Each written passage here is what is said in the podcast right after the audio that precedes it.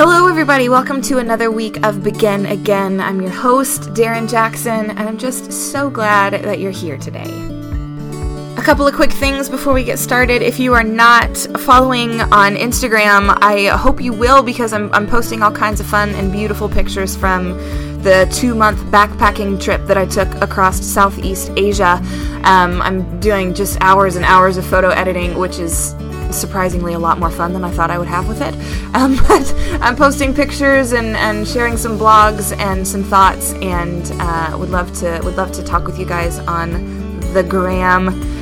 Thank you guys for following, for tuning in. Uh, if you haven't yet, if you found this on iTunes, just just do me a favor for two seconds of your life and click subscribe, or tap on your phone subscribe. If you would rate and review this show, that increases the chance that other people will see it and and listen to these stories and these conversations, and that would mean a whole lot if we could get uh, get, get as many listeners as possible. Um, all right, folks. This week is just me. I've got I've got some thoughts. I've got some um, I've got some stories, and I can't wait to hear what you guys think. So um, enjoy. Reach out online uh, or on Instagram. I can't wait to hear from you. You can find us at Begin Again Pod on Instagram. Uh, you can find me on Facebook, Darren Jackson. Uh, and that's that's it. There's no Twitter. There's no Snapchat. I just let's just keep it simple. Um, yeah, hope to see you guys online. Uh, let's get into it. Now I'm sitting here at my desk. I am looking at a bag of rice. I have um, it's nothing fancy. It's Uncle Uncle Ben. Is that his name? Uncle Ben. Uncle Ben's instant rice sitting here on my desk. Um, but I'm looking at a bag of rice because I want to talk to you guys about rice today. I just got back. If you've been following on Instagram or in the blog or even here on the podcast, you know I've been in Southeast Asia backpacking for the last couple of months. And towards the end of my trip, I had the opportunity to go trekking through the northwest region of Vietnam called Sapa. Um, Sapa is full of just the most stunningly beautiful rice terraces and mountains and bamboo forests you've ever seen. And I got to spend a couple of days hiking and trekking and, and sleeping in this incredible oasis of a place. And I learned a lot about rice. The main source of income for these folks up there, the main economy is rice. And if you look out over the, the terraces, out over the fields, and I'll post pictures of this on the website so you can see, it's as far as you can see, it's these tiered terraces, these tiered rice paddies that are green and yellow and vibrant and alive. And I want to talk to you about rice today. I learned on this trip that each individual seed is planted by hand when they're planting the rice. And generations, I mean, hundreds, thousands of years of families have been sustaining themselves this way in this part of the world. And so it's in them, you know, they know exactly how the earth works and needs to be worked because they've been doing it. Their families have been doing it for, for hundreds of years. And it was fascinating to watch. But I did learn that for every cup or so of rice, grain rice that you end up with, that cup or so of rice started as a single seed planted by hand. Now, if you can imagine this, the countryside is is very mountainous and so you're working on slopes and inclines and and it's muddy and what these farmers do is carve into the sides of these mountains they carve these tiered stair step terraces and then they have these incredibly intricate um, irrigation systems to catch rain and um, and there's there's rivers to catch rain and river water and divert the water into these into each level of these tiered terraces. Again, like I said, I'll post pictures on the page so you can see but it's fascinating. They're not they're not working with the technology that we have over here. All of all of these terraces have been dug by hand. All of the irrigation has been run by hand. Um, all of all of the work is done manually. And once they get these terraces established on the mountainside they take these seeds for the rice plant, the grain plant. They take these seeds and they, by hand, plant each individual seed. And when the planting process begins, they are, they're just, it's just mud. It's mud and then a couple of inches of water on top of the mud. It's just soaking wet. And each of those seeds, so as you can imagine, planting in that mud, right? It's, you're just up to your knees and your elbows in it. And it's backbreaking work. I mean, it's, it's not, it's not like the sweet image that we have of, you know, gardening over here on our part of the world, they're they are elbow and knee deep in mud, trudging through to plant these individual tiny, tiny little rice plant seeds. So each seed is individually planted in rows and then they wait. They wait um, let's see what is it now? It's march. They wait until midsummer or so when the plant is oh six or eight inches tall and then they go back to those same muddy terraces, and what had once been a seed and is now a small plant is plucked from the mud one plant at a time and then transplanted to another terrace with different conditions with different amount of water and a different amount of mud and and they transplant by hand each of those small plants that they've pulled up out of the mud by the root and then that plant in the new conditions, in the new environment, becomes a plant that can grow rice. And each of those individual plants yields about a cup or so of rice, about a bowl of rice. So imagine just as far as you can see these terraces and these fields and these little rice plants becoming bowls of rice, individual bowls of rice, starting with these tiny seeds hand planted in the mud and the muck and the wet. And the reason I wanted to talk to you about mud today is because, and the reason I wanted to talk to you about rice is because I found myself thinking about myself and and my friends who are in these places of transition in our lives right now that's what this whole show is about beginning again, right? Starting something new or making something new out of your own life. And I was watching these these farmers with this rice and learning about how how they plant and how they grow and how they how they develop all of these terraces and fields and it's it's brilliant it's brilliant and it's it's also long slow unsexy work um becoming is long, slow, unsexy work. And there certainly are moments like when a farmer goes out and their rice is starting to break through that mud, right? That little tiny plant is starting to break through the inches of mud and muck and water. Um, that's a good moment. I imagine that's a good moment because it's working. It's doing what it's supposed to do. But it's long work and it it started with one person with a bunch of seeds, elbow and knee deep in the mud and the muck and the water, getting filthy, trusting, trusting that those were the right conditions for this seed to do what it needed to do. And so it got me thinking about about our lives and and the transitions that we're in and the stages that we're in and trusting, you know?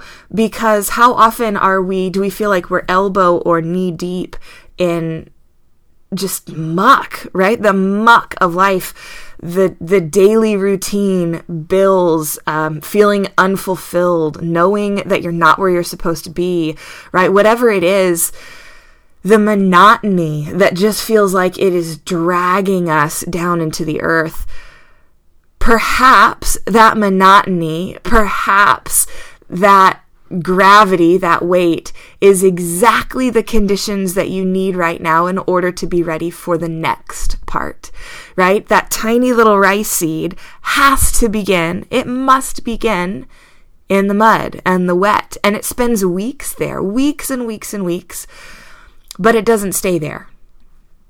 That's the catch, right? So maybe you're maybe you're in a point in your life where you you look around and all around you is darkness and mud and if you try to climb out and you try to claw your way out it's just it's just heavy and dark and wet and miserable as far as you can see Maybe you are in exactly the right conditions right now for what's being birthed in you, for what's cracking open, just like the seed cracks open as it begins to grow. What if instead of believing that you are just surrounded by darkness and your situation is hopeless and bleak, what if you shifted your perspective and instead began to believe that you are in exactly the conditions you need to be in in order for this new thing to grow, in order for this new thing to be born, the next part in your life? It's slow, dark, muddy work. It's not always sunshine and it's not always dance parties in the kitchen and it's not always, you know, the free trip or the magical dinner or whatever. Sometimes it's just waiting, surrounded by what feels like darkness and muck because where you are right now in your soul, in your interior life, in your maturity, in your emotional life, maybe that's where you need to be in order for you to break into the next place. Now, I don't know why that is, right? Maybe, maybe that's a place of healing. Maybe that's a place where you have to become so uncomfortable with the way things are that something breaks out of you, busts out of you in order to bring you to the next place. But I think there's a level of trust that we have to have that we're not going to stay in that place forever. That that little rice plant stays in the mud and the muck and the wet for weeks after being put there on purpose, but then someone comes and pulls it up by the root pulls it up by the root and then moves it over to a place where it can be in the sun and the light and be on the side of the hill that is warm and and bright. Where where are you right now? If you look around your own life and your own space and your own world are you do you feel surrounded by by darkness? Do you feel surrounded by by weight? You know is it heavy where you are what would it take? What would be required for you to be ready to go to the next place? Maybe it's just becoming uncomfortable enough where you are.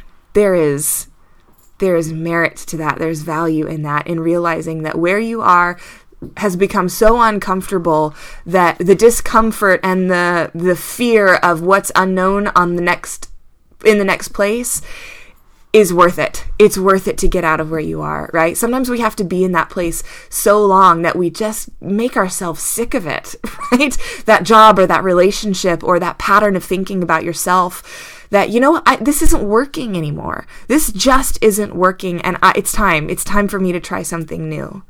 Or maybe you're in a place of darkness because you're healing, right? Maybe maybe you're in a place of quiet and cool because you're healing from something that's been really hard and difficult and you've been exposed for too long. Maybe you need to be drawn in a little bit. Um, wherever you are, wherever you feel yourself in your life, what I learned from the rice, my friends, is that we don't stay there right? Everything changes, uh, the, and the conditions around us will change, or we will change the conditions around us depending on what we need at that moment in order to continue to grow. So maybe you're in a place where you feel yourself being pulled up by the root.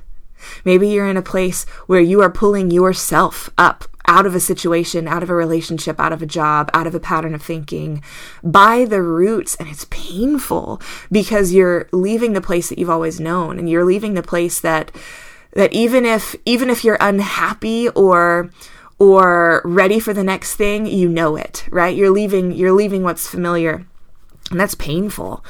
Maybe you are in the midst right now being pulled up by the root what are the conditions that you would need to continue to grow? Think like rice. if you stay where you are, will you continue to grow or will you die? Because if that little rice seed stays in the mud, it will grow to the point that it's it's done using the nutrients where it was, and if it stays there, it it will just die. Nothing new will happen right? So maybe that's where you are. Maybe you're in a space where you've used up all the nutrients around you and it's time for you to go to the next place to continue to grow. Maybe you've gotten everything that was meant for you from that place. What does the next place look like? Maybe you don't know, but you know, you know it's time, right? What can you the the farmers that work that land they probably don't have a written down manual. You know, they probably don't have a playbook on how to grow the rice, on how to do the farming, on how to do the irrigation and the digging and the labor. It's just something that's become part of their DNA because they've been doing it for so long. What is in you? What is part of your DNA? What is intuitive? What sounds and feels in your gut and your bones? like the next right thing, right? If you're watching your own growth, if you're watching your own development as a person in the world, what would be the next right thing. Do you need to stay? Do you need to pull yourself up, up by the root? Is it time to go to another side of the hill and be planted again to grow? Have your needs changed? Have your the conditions for your continued development as a person changed? Is it time for you to go to the next place? That that's where I am. That's exactly where I am in my life.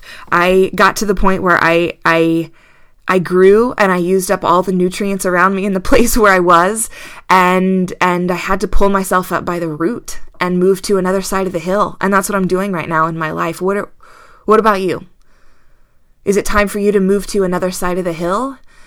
Do you need to be where you are now, or do you need to move to a place with greater light, with different resources? And here's the deal it's not that one side of the mountain is better than the other, it's just a different set of, uh, a different, it's a different environment. It's a different set of nutrients in the soil. It's a different way to grow it doesn't mean that where you were is bad, right? You don't have to. I think this is something that we do sometimes. We try to convince ourselves that where we were or where we are is somehow bad or wrong now. There's something wrong with where we've always been, when that doesn't have to be the case. I've certainly done that myself before where I I, I can tell that it's time to be moved or to move myself to be relocated. I can tell that it's time to leave where I am. And I feel this pressure to convince myself that I've got to find something wrong. You know, I've got to find something wrong with where I am and I've got to somehow the I have to somehow negate uh, the value of the place where I have been in order to move to the place where I know I'm supposed to go next. And you don't have to do that. There doesn't have to have been anything wrong with where you were. Sometimes that's that's what keeps us from from moving, right? It's because we look around and we think there's nothing really wrong here. You know, it's not like it's not like this is a, a bad place to be. And so we stay, even though inside we know that we've used up everything that there is for us there. There's nothing else for us. If we're going to continue to grow, we could stay. We could stay in that place and not grow anymore and not become anything else and just remain exactly who and what we are. We could. And so we convince ourselves that if there's nothing wrong with where we are, why would I leave? I don't know what's on the other side of that hill. I don't know what's on the other side of that mountain. And so we are forever just halfway there how sad, how sad, right? To get to the end of your life or to get to the end of a relationship or to get to to get to wherever and look back and think I was just always just halfway there. I could have gone further. I could have done more. I could have grown. I could have seen more, experienced more. I could have done more with my life. But I just stayed put. I just stayed where I was because I knew it and it was comfortable and it didn't seem like there was anything wrong. But in my experience, we know, right? We know when it's time to move to the next thing. There is that stirring, unless you silence it, unless you ignore it for so long that it stops speaking to you. There is that voice, there is that stirring that tells us it's time. It's time to go to the other side of the mountain, to the other side of the hill. And it's not because the place where you've been is bad, it's just because you've used up all the nutrients and where you are in your development needs a new environment. You need a new set of nutrients experience, a new set of skills, a new set of challenges, a new a new perspective on the light, a new ability to take in the light. So maybe that's where you are. Maybe you've just gotten to that new side of the hill and you're looking around and, and everything around you is new and maybe frightening. Uh, but there's something in your gut that can tell I'm gonna I'm gonna grow here though. I'm going to become here. I'm going to become more and more who I am in this place. because even for all of the uncertainty, there is a peace and an ease, right? When that rice plant is moved to the other side of the mountain, in spite of the fact that it's left everything it's always known and it was pulled up by the roots and it's been moved around and tossed into a bushel and then pulled back out and then put into a new place, there is something intuitive in that plant that knows, okay, now I go deeper now I take my roots deeper and I reach higher towards the sun and I become. And then the yield is exponentially greater than what started with that tiny little seed. One tiny little rice seed, and I saw it, it's tiny. It's a tiny little thing, yields an exponentially greater crop, harvest.